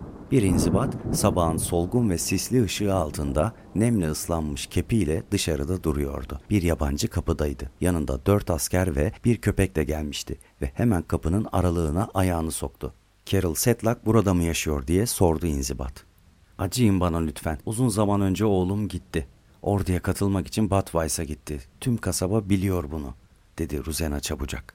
Birazcık telaşla, fark edilir bir telaşla. Konuşurken adamların gözlerine bakması gerektiğini unutmamıştı. Kendi kendine buna çalışmıştı. Göreceğiz diye homurdandı inzibat kızıl bıyığının altından. Bıyığı da sabahçıyı yüzünden ıslanmıştı. Sonra Almanca emirler yağdırdı. İki asker kapının dışında bekledi. İkisi omuzlarından tüfeklerini indirip evin arka tarafına dolandı. Anlarındaki köpek Horse'yi koklayarak etrafında atlayıp zıplıyordu. Ama Horse şüpheli bakışlarla diğer köpekten uzak duruyordu. Askerler yerlerini alır almaz inzibat onlara Almanca bir şeyler dedi ve sonra Ruzena'ya dönerek çekçe konuşmaya başladı. Şimdi evin içine bakalım. Ruzena korku ve öfke dolu bir sevinçle adamı takip etti. Evde hiçbir şey yok. İstediğiniz kadar bakın diye düşündü. Hiçbir şey bulamayacaksınız. İnzibat hemen salona daldı. Perdeleri açtı. Böylece sabahın kurşeni ışıkları içeri doldu ve etrafına baktı. Sandığı açtı. Yatağın altına baktı. Yatağın üzerindeki yastıkları kaldırdı. Hiçbir şey yoktu. Diğer odalar diye emretti. Sanki adamı oyalamak ve tüm bunlarla onu yormaya çalışır gibi Ruzena başka odam yok dedi. Diğer odalar kont hazretlerine ait ve kont hazretleri eve göz kulak olmam için beni işe aldı yemin ederim. İnzibat bunu duymazlıktan geldi aç kapıyı. Ruzena kontun yemek odasını, mutfağı, hizmetçi odalarını, seçkin misafirlerin kaldığı yatak odalarını gösterdi. İnzibat tüm evi aradı. İşinde uzmandı. Duvarlara pat pat vurdu. Hiçbir şey. Canı sıkkın bir ifade yerleşti yüzüne ve kadının yüzünde ise sevinç, keskin ve kötülük dolu bir ifade vardı. Sonra adam merdivenleri gösterdi. Tavan arasına diye emretti. Ruzena bir kez daha sevinç dalgasında boğuldu. Carol tavan arasında kalıyordu. Tanrı'ya şükür. İyi yürekli Vondrak onu uyarmıştı. Yoksa oğlunu burada kıskıvrak yakalayacaklardı. İnzibat merdivenleri çıktı. Ruzena da peşinden. Boş bir yatak vardı oğlunun bazı kıyafetlerinin hala etrafta durduğunu görünce beyninden vuruldu. Onları kaldırması gerekiyordu. Onları bir sandığa tıkması gerekiyordu. Samanlar da karman çormandı. Ruzena onları da unutmuştu. İnzibat da fark etti. Burada kim uyuyordu diye sordu. Aklı kıt bir kadın gibi baktı inzibata. Ah burada sadece uşak uyur. Av partisi olduğunda kontun avcısı kalır burada. Bazen yanında başkaları da olur. Bugünlerde hiç av partisi yok. En son kim uyudu burada? Hiç kimse yemin ederim dedi. Ama samanlar karman çorman diye işaret etti inzibat. Köpek Efendim dedi Ruzena. Kışın sık sık gelip burada uyur. Öyle mi dedi adam sert bir sesle. Köpek öyle mi? Sonra masaya gitti. Orada bir pipo duruyordu. Külün yarısı içindeydi. Yerde küller vardı. Demek köpek pipoda içiyor öyle mi? Ruzena cevap vermedi. Aklına hiçbir şey gelmiyordu. Adam cevap vermesini beklemedi. Sandığı açtı ve elbiseleri dışarı çıkardı. Bunlar kimin diye sordu. Carol'ımın orduya katılmak için gittiğinde burada bıraktı. İnzibat durdu. Bozulmuştu. Kadının her şeye bir cevabı var gibiydi. Burada duvarlara vurdu. Zemini kontrol etti ama hiçbir şey yoktu. Sadece saman vardı. En sonunda aramaya son verdi ve Ruzena'nın yüreği sevinçle doldu. İnzibat ayağa kalktı, üstünü başını düzeltti ve merdivenlere yöneldiğinde gidiyor diye düşündü Ruzena. Kurtulmuştu ve kanı yeniden akmaya başladı. Ancak inzibat kapıda durdu. İki parmağını ağzına götürdü ve tiz bir ıslık çaldı. Ruzena panikledi. Islık kulaklarından girdi ve ta içine kadar işledi. Bu ne demekti? Bilinmezlik korkusu onu ele geçirdi. Köpek kuyruğunu sallayarak gururlu bir şekilde geldi. Çünkü efendisi çağırmıştı onu. Pençeleri yerde hızlı, hafif sesler çıkararak dans etti. Nazik bir Alman çoban köpeğiydi. Zeki gözleri ve çalı gibi kuyruğu vardı. İnzibat'ın bacağına yapıştı ve kuyruğunu yere vurarak ona baktı. Al Hector dedi İnzibat. Sandıktan kıyafetler, bir çift ayakkabı çıkardı ve onları yere attı. Hadi bul onu. Hector geldi. Burnunu kıyafetlerin içine soktu ve bir ayakkabıyı da kokladı. Koklarken burnu titreşiyordu ve derin bir nefes alırken kısa, keskin bir şekilde havladı. Yanları titriyor ve kuyruğunu sert bir şekilde sallıyordu. Heyecanlanmıştı. Hareketleri hızlanmış, böğürleri inip kalkıyordu. Kokuyu almıştı ve şimdi yapması gereken bir iş vardı. İnzibat onu çağırdı. Koluyla yatağı gösterdi ve köpek yatağa atlayıp koklamaya başladı. Sonra başını eğdi ve ileri geri koşturdu. Köpeğin içinde şeytan olmalı diye düşündü Rosena. Köpeğin gözleri parlıyordu. Yerde bir koku almıştı ve kokuyu takip ederek merdivenlerin başına geldi. İnzibat onu takip etti. Bul onu, bul onu diye köpeği cesaretlendirdi. Hector şu an tavan arasının kapısındaydı. Kokuyu takip ediyordu ve aşağı indi. İnzibat da peşinden. Adam aşağı inince askerlerine emir verdi. Dört asker toplandı ve köpeği takip etmeye başladı. Hector yavaş yavaş bir çalıdan diğerine gitti ve sonra eve döndü. Sonra yavaşça kokuyu yeniden dışarıda takip etti ve en sonunda ormana yöneldi. Ruzena'nın kalbi artık atmıyordu. Merdivenlerden telaşla indi ve içgüdüsel olarak kapıya gitti. Köpeği takip etmek, onun önünde koşmak, bağırmak, Carol'ı uyarmak, onları durdurmak istiyordu. Ama ne yapacağını kendisi de bilmiyordu. Ama inzibat onu azarlayıp kapıdan geçmesini engelledi. Burada kal, otur oraya. Ve sobanın yanındaki bir divanı gösterdi. Ruzena cevap veremedi. Sadece oraya tortop olup oturdu. Askerlerin adımlarını duydu. Bağlanan bağların sesini duydu ve inzibatla tek başına kaldı. Adam sanki Ruzena orada yokmuş gibi masaya oturdu. Sakin bir şekilde piposunun içini boşalttı.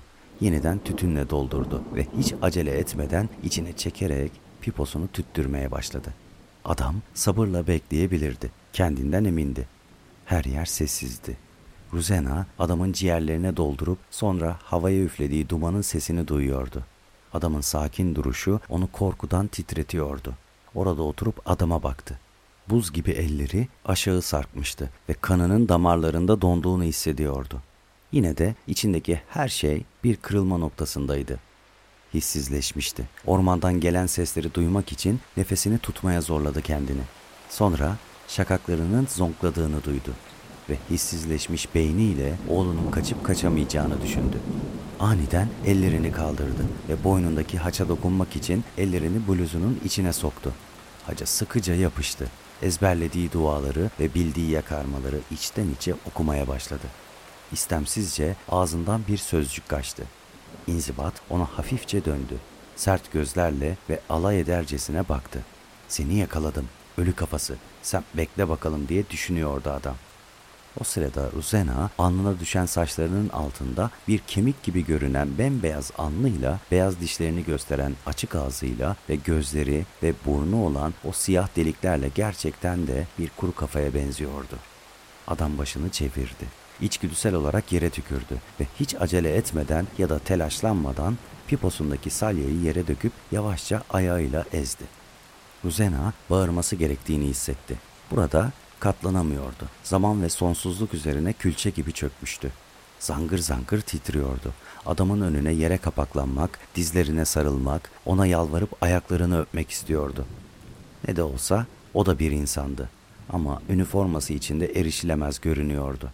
Düşman tarafından gönderilmiş, ele geçirilemez bir güce sahipti. Ama bunu yaparsa kendini ele vermiş olurdu.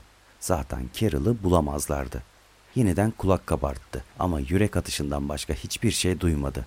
Sonsuz süren bir zaman dinledi. 40 yıllık yaşamında bundan daha zalim bir şey görmemişti. Oğlunun taşıdığı 9 aydan bile daha uzun gelmişti bu süre ona ama aslında sadece yarım saattir bekliyordu. Dışarıda bir çınlama ve bir adım sesi duyuldu. Daha fazla adım sesleri duyuldu ve sonunda küçük, keskin bir ses. İnzibat kalktı ve kapıya baktı. Küçük bir kahkaha attı ve sonunda yanına gelip yataklanan köpeği okşadı. Aferin sana Hector, aferin. Sonra arkasına bile bakmadan dışarı çıktı. Ruzena korkudan taş kesilmişti. Bir anlığına hiç kımıldamadan öylece kaldı. Sonra ani bir güdüyle bacaklarını kurşun gibi ağırlaştıran yüklerden kurtuldu ve dışarı fırladı.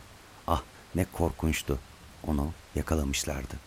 Carol, Carol'ı elleri arkadan kelepçeli, başı öne eğik, gözleri utanç içinde yerde askerlerin arasında duruyordu. Yıkanmak için nehre gittiğinde onu yakalamışlardı ve onu öylece çıplak ayakla, pantolonu ve dağınık gömleğiyle getirmişlerdi. Annesi tiz çığlıklar kopardı ve inzibata doğru atıldı. Önünde diz çöktü ve ayaklarına yapıştı. Onu bırakın diye haykırdı. Onun çocuğuydu. Onun tek çocuğuydu. İsa aşkına onu bırakın. Onu bırakın. O sadece bir çocuk. Carol'ı daha 17'sinde bile değildi. 16. Daha 16 yaşında diye yalvardı. Bir hata yapıyorlardı. Ve hastaydı. Hem de çok hastaydı. Yemin edebilirdi. Herkes biliyordu. Sürekli hasta yatıyordu. İnzibat rahatsız bir şekilde ve askerler de ona hüzünlü gözlerle bakıyordu. Ayaklarını kurtarmaya çalıştı. Ama Ruzena ağlayıp feryat ederek adamın ayaklarına daha sıkı yapıştı. Masum çocuğunu esirgerse İsa onu ödüllendirirdi. Bu kadar güçsüz ve zayıf oğlunu ne diye alıp götürüyorlardı ki? Acıyın diye yalvardı inzibata. Çevrede başka bir sürü genç vardı. Hepsi boylu poslu, güçlü kuvvetli delikanlılardı. Ülkenin her yerinde bir sürü genç vardı. Neden Carol'ı alıyorlardı? Neden onu? Onu bana bağışlayın diye yalvardı. İsa aşkına.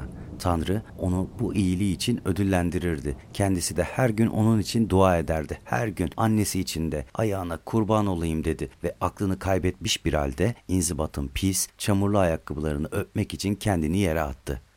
Utanç adamı kabalaştırdı. Kendini kurtarıp çaresiz kadını itekledi. Amma da yaygara koparmıştı. Binlerce adam imparator için savaşa katılmıştı ve hiçbirinin ağzından tek bir itiraz çıkmamıştı.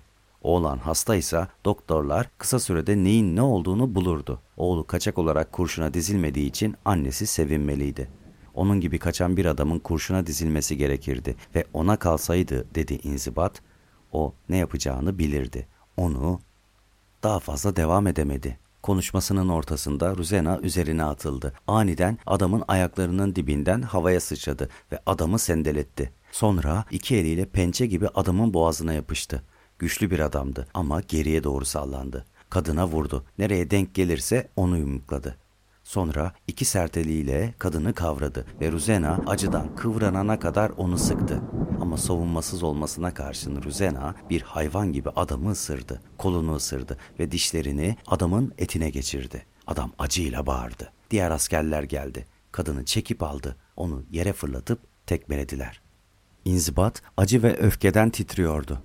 Askerlerinin önünde böyle küçük düşürülmek ha, onu kelepçeleyin diye emretti. Sana gününü göstereceğiz kancık. Kolu korkunç acıyordu. Kadının dişleri parkasını ve gömleğinin kumaşını delip geçmişti. Akan kan kolunu kırmızıya boyamıştı. Kanı damla damla süzülüyordu ama bunu onlara göstermeyecekti. Kadını kelepçelerlerken inzibat mendiliyle koluna turnike yaptı ve sonra kendini toparlayıp askerlerine emretti. İleri, marş! İkiniz kadının arkasından, ikiniz de delikanlının önünden gidin.'' Ruzena'nın elleri arkasından kelepçeliydi ve inzibat silahını çıkarmıştı. Kaçmaya çalışan olursa ikisini de vurun. Askerler Carol'ı aralarına aldı. Sağa sola yalpaladı ama askerler ona yürü deyince yürüdü. Mekanik bir şekilde hiç direnmeden sabit gözlerle yürüdü. Yaşadığı şok gücünü kırmıştı. Annesi de direnmeden arkasından geliyordu. Şiddetin ona şimdi bir yararı olmazdı. Carol'la her yere giderdi. Onunla dünyanın sonuna giderdi. Onunla olduğu sürece oğlunun yanında ayrılmazdı. Oğluna baktı. Güzel geniş sırtına, sağlam ensesinin üzerine dökülmüş kıvırcık kahverengi saçlarına. Ah ellerine, incinmiş, arkadan bağlanmış ellerine. Ufacık, yumuk yumuk küçük pembe tırnakları varken bildiği ellerine baktı. Onun yanında olmak, ondan ayrılmamak adına asker olmadan, emir olmadan da yürürdü.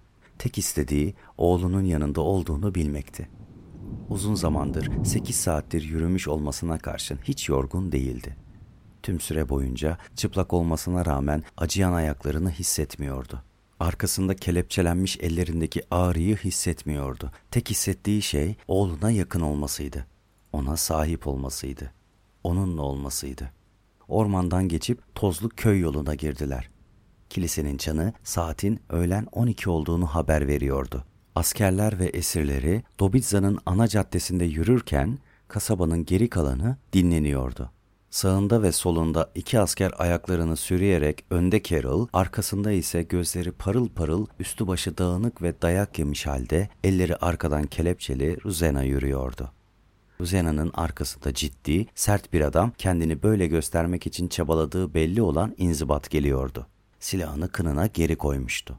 Pazar yerindeki uğultu birden kesildi. İnsanlar üzgün gözlerle onlara bakmak için kapılara çıktı. Arabalarındaki sürücüler kırbaçlarını şaklattı ve rastgele yere tükürdü. Adamların yüzü asıldı, homurdandı. Sağa sola bakındı. Çok ayıp dediler. Önce çocukları, 17 yaşındaki delikanlıları, şimdi de kadınları mı sürüklüyorlardı? Onlarla hiçbir ilgisi olmayan bu Avusturya Savaşı'na karşı insanlar uzun zamandır içerliyor ve bozluyordu. Ancak hiçbir şekilde itiraz etmemişlerdi. Yüzlerce kin dolu gözle sessizce duruyorlardı. Dobitza'nın tüm halkı, kimse tek kelime etmedi, hepsi suskundu. Yürüyen askerlerin adımları sokakta duyuluyordu. Öyle ya da böyle Ruzena'nın hayvani doğası bu güceniklik içinde güçlü bir mıknatısa dönüşmüş olmalıydı. Çünkü aniden yolun ortasına kelepçeli kadın kendini askerlerin arasında yere attı. Etekleri havaya uçuştu ve son sesle bağırmaya başladı. Yardım edin kardeşlerim. Tanrı aşkına yardım edin. Bunu yapmalarına izin vermeyin. Askerler onu yakaladı ve sonra Carol'a bağırmaya başladı. Kendini yere at. Bizi mezbahaya sürükleyerek götürmek zorundalar. Tanrı görsün bunları. Carol da kendini ıslak yolun ortasına attı itaatkar bir şekilde. Öfkeli inzibat sert bir sesle emir verdi. Kaldırın onları. Korkmuş askerler Ruzeneva oğlunu ayağa kaldırmaya çalıştı. Ama Ruzena kıvrılıp bükülüyor, elleri arkadan bağlı şekilde bir balık gibi kendini oradan oraya atıyor, tiz çığlıklar koparıyordu. Bir yandan da tekme atıp ısırıyordu. Korkunç bir manzaraydı. Tanrı bunu görmeli diye uluyordu. Tanrı bunu görmeli. Nihayet askerler ikisini de kurbanlık koyun gibi sürüklemek zorunda kaldı. Ama Ruzena bağırmaya devam ediyordu. Sesi korkunç bir şekilde çatlamış olsa da feryat ediyordu. Tanrı bunu görmeli, Tanrı bunu görmeli. Yedek kuvvetleri beklerken zorla sürüklenerek götürüldü ve bir hücreye atıldı. Yarı çıplaktı ve ak düşmüş saçları aşağı dökülüyordu. Öğlen olmuştu. Kasaba halkı toplanmaya başladı. Eskisinden daha öfkeli görünüyorlardı. Bir çiftçi yere tükürdü. Bir sürü kadın öfkeyle bağırıp çağırmaya başladı. Islıklar duyuluyordu. Erkeklerin kadınları dürdüğü ve onları uyardığı görülüyordu. Çocuklar kocaman ve korku dolu gözlerle bu kargaşaya bakıyordu. Anne ve oğul hücreye atıldı ama havadaki nefret neredeyse elle tutulur haldeydi. Bu arada bürosunda öfkeyle bir aşağı bir yukarı yürüyen, kolları altın işlemeli, öfkeden patlamak üzere olan bölge komiseri inzibata ağzına geleni söylüyordu. Bir aptalsın dedi ona. Gündüz vakti bir asker kaçağını sürükleyerek ve bir kadını ellerini kelepçeleyerek getirecek kadar ahmaksın. Bu olay tüm bölgede duyulurdu ve sonra Viyana ile sıkıntıyı bizzat kendisi yaşayacaktı. Bohemya'da bu tür iş sürmenin insanları öfkelendireceğini hiç düşünmemiş miydi? Akşam vakti getirseydi daha iyi olmaz mıydı? Hem ne akla hizmet bir de kadını getirmişti. İnzibat yırtılmış parkasını gösterdi. O deli kancığın ona saldırıp kolunu ısırdığını anlattı. Adamlarının morali bozulmasın diye kadını tutuklamak zorunda olduğunu söyledi. Ama komiser sakinleşmemişti. Bu yüzden kadını gündüz vakti sürükleyerek getirmeye mi karar verdin diye sordu. Kadınlara böyle davranamazsın. İnsanlar buna anlayış göstermez. Ne kadar ahmakça. Kadınlara da böyle davranmaya başlarsan insanlar gerçekten öfkelenmeye başlar. Onları uzak tutmak en iyisi. Sonunda inzibat alçak sesle ne yapması gerektiğini sordu. Delikanlıyı bu akşam diğerleriyle birlikte Budweis'a gönder. Bu niye bizim meselemiz olsun ki? Bırak onlar. O eli kanlı bürokratlar diyecekti burada ama şimdi zamanı değil diye düşündü. Sorumlular bu meseleyle ilgilensin. Biz görevimizi yaptık. Oğlan gidene kadar Setlak kadınını hücrede tut. Sabah sakinleşecektir. Oğlan gider gitmez onu serbest bırakırsın. Hem kadınlar iyice bir ağladıktan sonra sakinleşirler. Sonra kiliseye giderler ya da bir başka adamın koynuna. İnzibat itiraz etti. Komisere kesinlikle katılmıyordu. Bütün gece bunun için mi yürümüştü? Kendi kendine böyle bir sıkıntıya son kez katlanacağına yemin etti. Bölge komiseri haklı çıktı sanki. Setlak kadının hücrede sakinleşmişti. Hiç kıpırdamadan yatağında yatıyordu. Ancak hiçbir yorgunluk hissetmiyordu. Dinlemek için kulaklarını açmış, tetikte bekliyordu. Oğlunun bu binada başka bir yerde olduğunu biliyordu.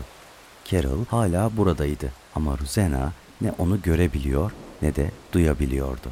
Aynı zamanda varlığını hissedebiliyordu. Oğlunun yakınlarda olduğunu biliyordu. Durgun aklına karşın tüm bu kapıların arasında bir bağlantı olduğunu algılıyordu. Her şeyin onlar için bir şekilde düzeleceğini duyumsuyordu. Belki peder yardım edebilirdi. İkisinin de tutuklandığını duymuş olmalıydı. Belki de savaş sona ermişti. Bir yerlerden gelecek bir işareti, bir sözü duymayı bekliyordu. Carol hala buradaydı. Burada olduğu sürece umut vardı. Bu yüzden her şey böyle sessiz, böyle dingindi. Gardiyan bölge komiserini görmeye gitti ve Setlak kadının sakinleştiğini bildirdi. Tıpkı onun dediği gibi olmuştu. Yarın Carol'ı göndereceklerdi ve sonra yeniden huzur ve sessizlik gelecekti kasabaya.